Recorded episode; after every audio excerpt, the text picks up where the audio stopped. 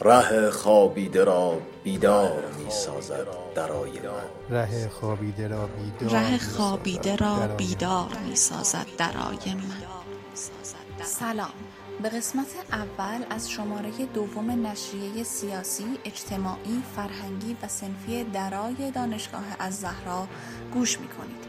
شماره دوم این نشریه با محور نسبت عدالت اجتماعی با خصوصی سازی، سازمان تامین اجتماعی و مصادره اموال آقایان یاشار دارالشفا و مهران خسروزاده به گفتگو نشستند.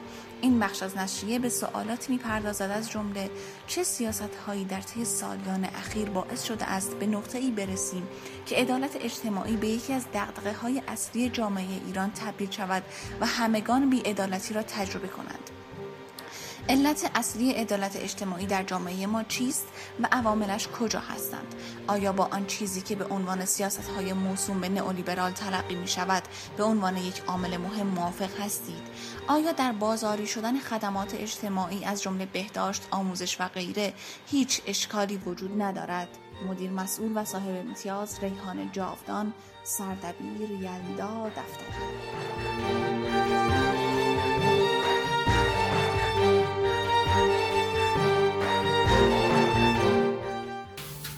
سلام به درای خوش اومدین. در سلسله مباحثات این نشریه این بار به موضوع عدالت اجتماعی خواهیم پرداخت با حضور آقای یاشار دارالشفا و آقای خسروزاده. موضوع عدالت اجتماعی این روزها و با موضوع عدالت اجتماعی این روزها و با وجود مشکلات عدیده که به وجود اومده یکی از مباحث خیلی مهمیه که هر گروهی نظر خاص خودش در مورد اون داره. شروع کنیم از آقای داروشفا شروع می‌کنم. و شما فکر می‌کنید این چه سیاست هایی در طی سالیان اخیر باعث شد ما به نقطه برسیم که در واقع عدالت اجتماعی به یکی از دقدقه‌های اصلی جامعه ایران تبدیل بشه؟ و, و مشکل بیعدالتی رو در واقع همگان حس کنند از همه طیفا در نظر داشته باشن یکی از مشکلات اصلی جامعه ما باشه.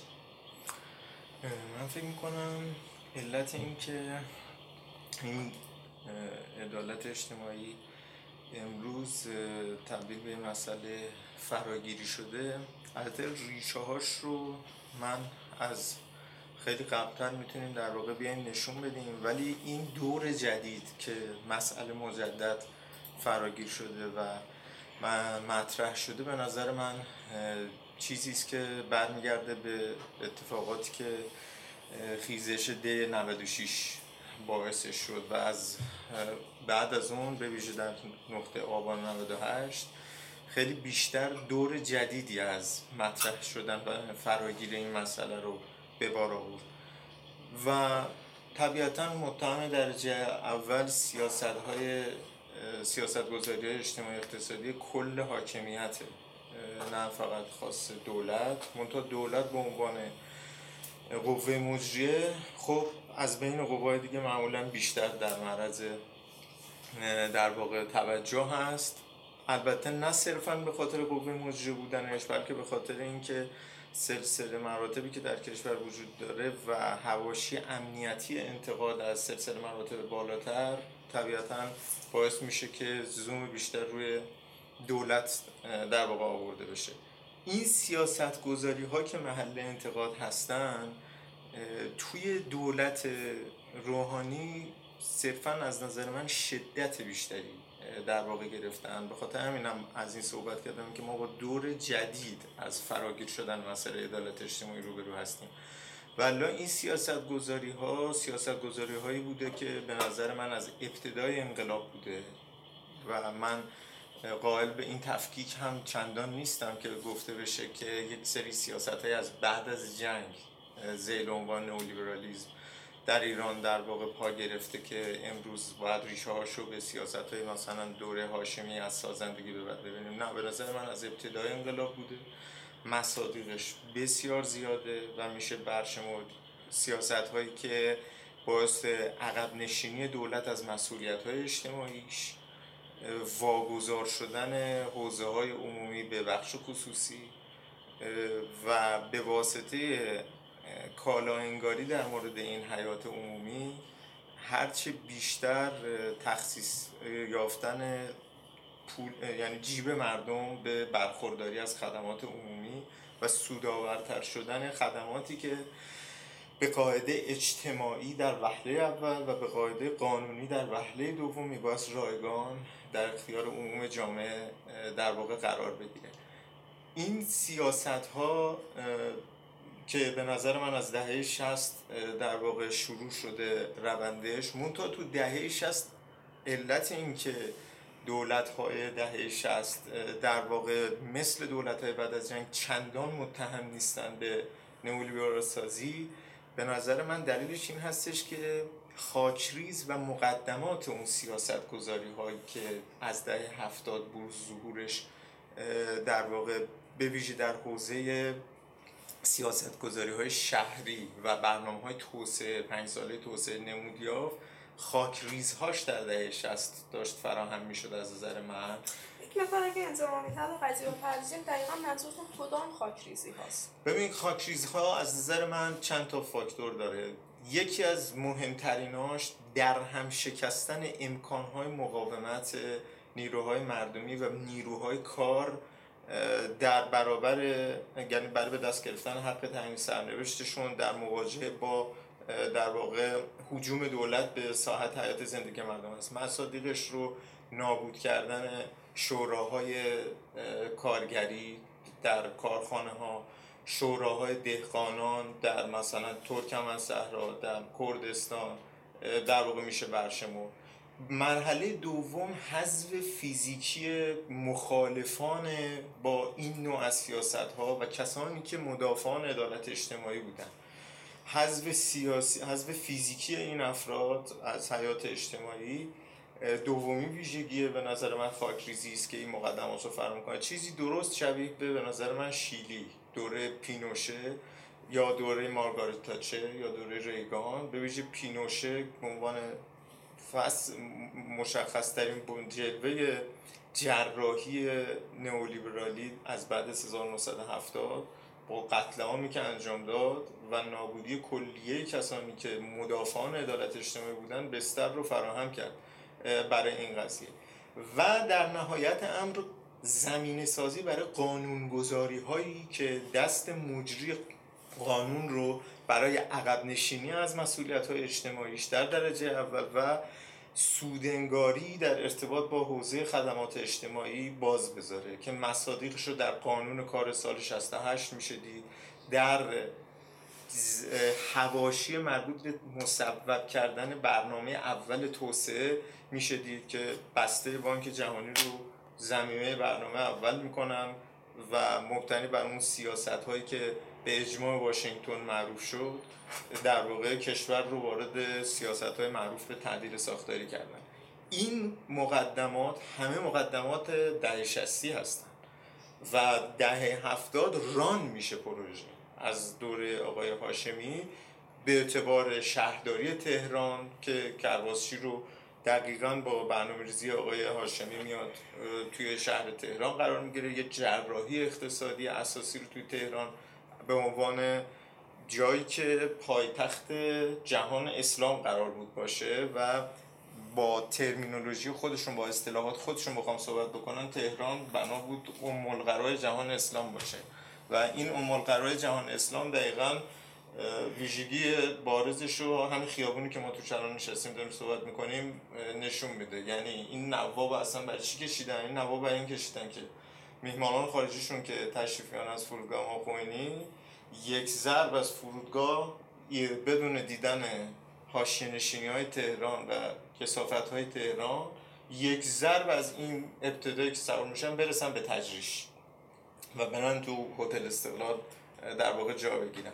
و برای اینکه این سیاست ها رو اجرایی بکنن جراحی های عظیمی رو انجام دادن. و تو عرصه اقتصادیش هم در واقع خروجی این نوع از سیاست گذاری ها اولین جلوه یعنی ما بخوایم ماترک و عقبه ای از بعد از دهه 60 برای شورش های مثل خیزش های مثل قضیه دی و آبان بخوایم در بیاریم میشه شورش کوی به مشهد سال 71 میشه اسلام با اسلام شهر که از اکبر آباد شروع شد سال 74 میشه همین اعتصاب نفت امروز اگه بخوام یه اشاره بهش بکنیم اولین بار تو دهه 60 بعد از دهه 60 در واقع سال 75 اعتصاب کارگران نفت تهران بود. شورای کارگران نفت تهران. دو هزار تا کارگر اومدن تو خیابون طالقانی جلوی وزارت نفت برای اینکه اعتراض بکنن نسبت به طبقه بندی مشاغل و درخواست تشکل مستقلی که درست کرده بودن رو داشتن و خروجیش این شد که کارگرا رو به اسم دعوت به اسم اینکه با وزیر گفته بکنن دعوت کردن داخل وزارت خونه تو نمازخونه کارگرا رو با تون زدن. این اون سیاست هایی است که اگه در پاسخ به سوال شما بخوام حرفم جنبندی کنم این اون سیاست هایی است که بعد دیگه از دهه هفتاد به بعد به نظر من بلا تغییر توسط دولت اصلاحات توسط دولت موسوم به مهرورزی و در نهایت دولت روحانی یکی یکی فقط با تاکتیک های متفاوت یک استراتژی واحد در واقع از سوی این دولت ها پیش برده شده و نمونه بارزش مثلا نقض قرضش دولت احمدی نژاد که بعضا متهم است به اینکه دولت مثلا چپگرایی بوده یا مثلا بیشتر به عدالت اجتماعی توجه کرده در با دولت های دیگه این دولت دولتیه که دو بار از صندوق بین بود تشویقی گرفته برای سیاست های خصوص سازی و مسخره است کسی برگرده بگه که این دولت عدالت اجتماعی و در واقع گسترده. این که به دلیل افزایش پول نفت در واقع و بحث یارانه ها یه مقداری در واقع دولت دستش برای توضیح کردن باز بوده. اونم به نظر من تا چهار سال اول فقط. اصلا دلیلی برای نیستش که ما بیایم بگیم که این دولت دولتی بوده که عدالت اجتماعی رو گسترده و موارد نظینی مثلا سیاست هایی که مخرج مشترک هر سه نوع از دو... هر چهار نوع از دولت های بعد از دهه هفتاد بوده یعنی دولت سازندگی اصلاحات مهرورزی و اعتدال همشون بلا استثناء با تشکلیابی کارگران مخالفت کردن. همشون بلا استثنا به سازمان تأمین اجتماعی دست اندازی کردن همشون بلا استثنا قانون کار رو جلوی اجرای قانون کار رو به تمامی گرفتن و همشون بلا استثنا غیر قانونی تفسیره ای رو بر اصل 44 بار کردن که این اصل رو تبدیل کرد به شالوده سیاست خصوص سازی و در واقع نابودی وضع کنونی اقتصاد. این شفا اگه بخوام جنبندی کنم البته شما این کلمه رو کار نبردین اما نوعی سیاست های نئولیبرال که پای گذاری هم از دهه 60 شروع شده دهه از ابتدای انقلاب شروع شده رو شما عامل اصلی وضعیت فعلی توی دولت اجتماعی می‌دونید درسته؟ بله کاملا من اینو عامل بله. اصلی می‌دونم خیلی متشکرم خصوص نظر شما در این رابطه چیه شما فکر می‌کنید که الان مشکل عدالت اجتماعی توی جامعه ما به چه علتی به وجود اومده؟ عواملش کجا هستن؟ آیا با اون چیزی که سیاست های موسوم به نئولیبرال ازش تلقی میشه موافق هستید به عنوان یک عامل مهم. آیا خصوصی سازی رو یک عامل مهمترین قضیه می‌دونید یا خیر؟ من تشکر می‌کنم از مباحثی که مطرح شد. و می‌خواستم این نکته رو به نکات شما اضافه کنم. این سیاست هایی که از در واقع توسط دولت های بعد از انقلاب پیش گرفته شد ریشه هاش رو می‌شد ببریم حتی به دوران پهلوی دوم و بحث در واقع در واقع دولتی سازی هایی که در دور دهه چهل رخ داد و اقتصاد ایران به مسیری رفت که در واقع نقش دولت در اقتصاد بسیار پررنگ شد. من یک جواب سریح و کوتاهی به شما بدم به سوالی که مطرح کردید ادعا میشه که نزدیک به در واقع چهل ساله و شاید بر اساس حرف من نزدیک به پنجاه یا شست ساله در این کشور سیاست های نئولیبرالی پیش گرفته میشه. خب اگر در واقع بخوام یک مثالی بزنم یک فرد ادعا می‌کنه که من رژیم لاغری گرفتم و بعد از شش ماه این فرد چاقتر میشه. و اینجا باید یک مقدار به صحبتهای اون فرد مشکوک شد و در واقع ازش پرسید که اگر شما یک رژیمی گرفتی خب نمود واقعی این رژیم شما کجاست؟ باید خودش رو نشون بده.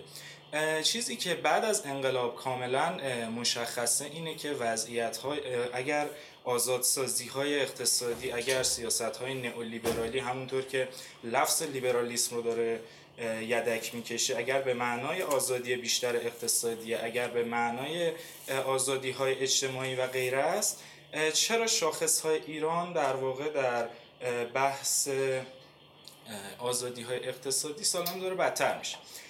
دقیق ترین شاخص شاخص های مختلفی هست. یعنی ما شاخص هریتیج رو داریم.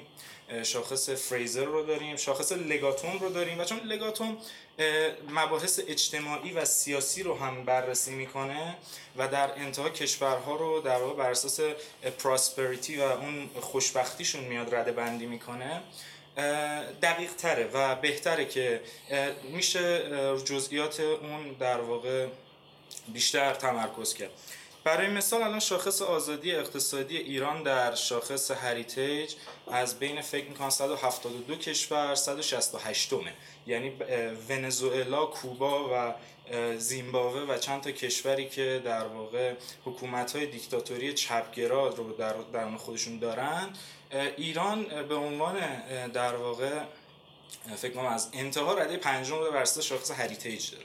یا مثلا در شاخص لگاتوم شما وقتی مثلا میایید بررسیم خب ما میگیم که سیاست های بازاری شدن در ایران پیاده شده ولی شاخص دسترسی به بازار آزاد در ایران از بین 167 کشور بررسی شده در شاخص لگاتوم 164 رومه و از طرف دیگه مثلا ما یک موضوعی داریم به اسم موضوع قیمت گذاری در مثلا شاخص قیمت گذاری ما خیلی وضعیتمون بدتر 167 از 160 یعنی از آخر اولیم و اینجا یک کاپی رو برای خودمون بردیم مقام اول رو کسب کرد پس زمانی که گفته میشه سیاست های نئولیبرالی پیاده شده باید به این موضوع توجه داشت که این سیاست نئولیبرالی اگر واقعیت داره اگر عینیه باید یک نمودی داشته باشه و خودش رو نشون بده. برای مثال الان اقتصاد شیلی که این صحبت رو در مورد بهش اشاره شد از دوران آلنده به دوران پیناشه خب رشد اقتصادیش آزادی های اقتصادیش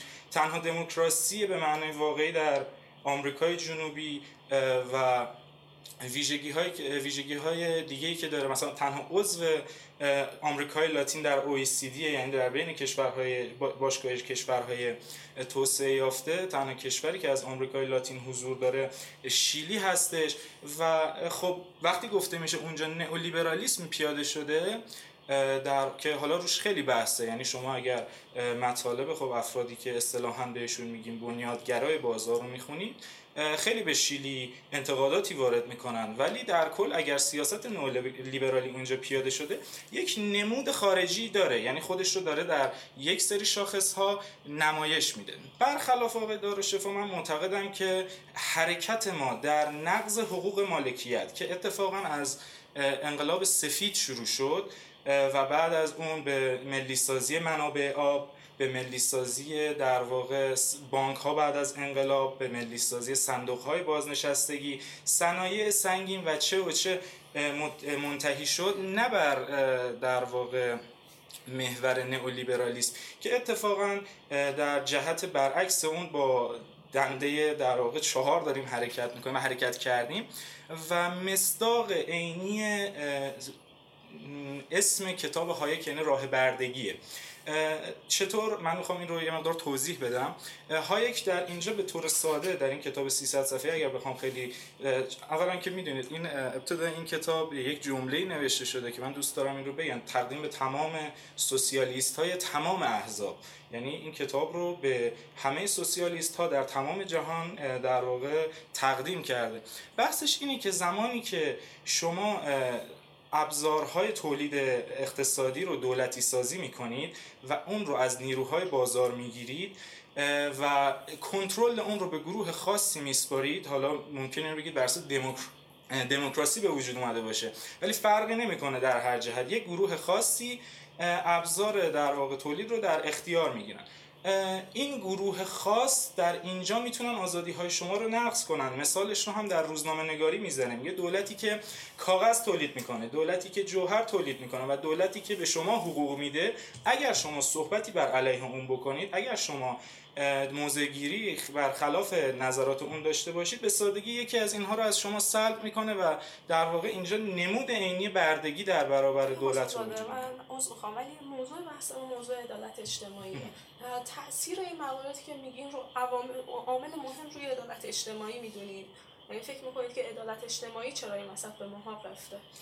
حالا دقیقا بر همین موضوعی که بهش اشاره کردم زمانی که چون توی همین کتاب یک بحث دیگه رو مطرح می‌کنه به اسم سراب عدالت اجتماعی. و میاد این رو میگه که اون جهانی که به اسم جهان غرب ما میشناسیمش بر اساس یک سری اصولی به وجود اومده که عدالت اجتماعی دقیقا ناقض اون اصوله. یعنی شما به دلایلی میاید و اون اصول رو زیر پا می‌ذارید. یکی از اون اصول در واقع می‌تونه میشه گفت حق مالکیت آزادی های اقتصادیه. که در واقع باعث شده جهان غرب به اینجایی که امروز هست برسه. زمانی که شما روی این موضوع دست می‌ذارید و اون رو نقض می‌کنید یا اون رو بسته تر می‌کنید در واقع دارید قدرت رو متمرکز تر می‌کنید بین چه کسانی؟ بین اون افرادی که در واقع قدرت سیاسی رو در دست دارن. پس من اینجا اعتراض آقای داروشفا رو وارد نمی‌دونم. شما در جهتی حرکت کردید که نتیجه طبیعیش در واقع همین حالت فعلیه. پس در واقع اگر ما بخوایم به شرایط مطلوب تری برسیم چون من می‌دونم زمانی که اسم عدالت اجتماعی میاد یک اشتراک لفظی در واقع پیش میاد. دوستان در مورد عدالت اجتماعی اینطوری فکر می‌کنن که دولت یک سری خدماتی رو باید ارائه بده یک سری اجازه پیدا کنه منابعی رو از مردم سلب کنه مالکیتشون رو نقض کنه و دوباره بیاد این رو باز توضیح کنه. منظورشون اینه. اما اون چیزی که معمولا مردم تو ذهنشون دارن یک شرایطی هستش که نیازهای اولیه برآورده میشه. یک حداقل رفاهی وجود داره. در صورتی که من این دوتا رو لزوما در تضاد هم دیگه می‌بینم. چرا که مثلا از کالای سازی صحبت کردن و گفتن که مثلا این رو بر... می‌بریم توی مناسباتی که در اون سود مهمه. در صورتی که سود در واقع نقشش در مناسبات بازاری تنها یک سیگناله. اتفاقا بازاری کردن در واقع خدمات اجتماعی موجب ارزون تر شدن و در واقع تولید انبوه این اتفاق میشه که لایه های زیرین اجتماع راحتتر می‌تونن به اون دست پیدا کنن. یعنی شما معتقدین که خدمات اجتماعی مثل آموزش مثل بهداشت و غیره هم توی بازاری شدن اشکالی وجود نداره. نه به هیچ وجه. ما مثلا من یک مثال می‌زنم. آقای دارشفا معمولا زمان نه فقط آقای دارشفا دوستانی که در اون جناح قرار دارن معمولا زمانی که می‌خوان سیاست های نئولیبرالی رو نقد کنن میرن مثلا سراغ ایران مثلا در صورتی که حالا گفتم حالا ایران چه نئولیبرالیسمی داشته اون در موردش میشه بحث کرد. ولی خب یک نمونه صندوق های بازنشستگی در ایران و مثلا در سوئد. همونطور که می‌دونید بعد از مرگ اولاف فالمه در 1985 در سوئد موجی به راه افتاد که به همون موج نئولیبرالیسم شناخته میشه و دولت رفاه سوئد شروع کرد به کوچیک کردن خودش.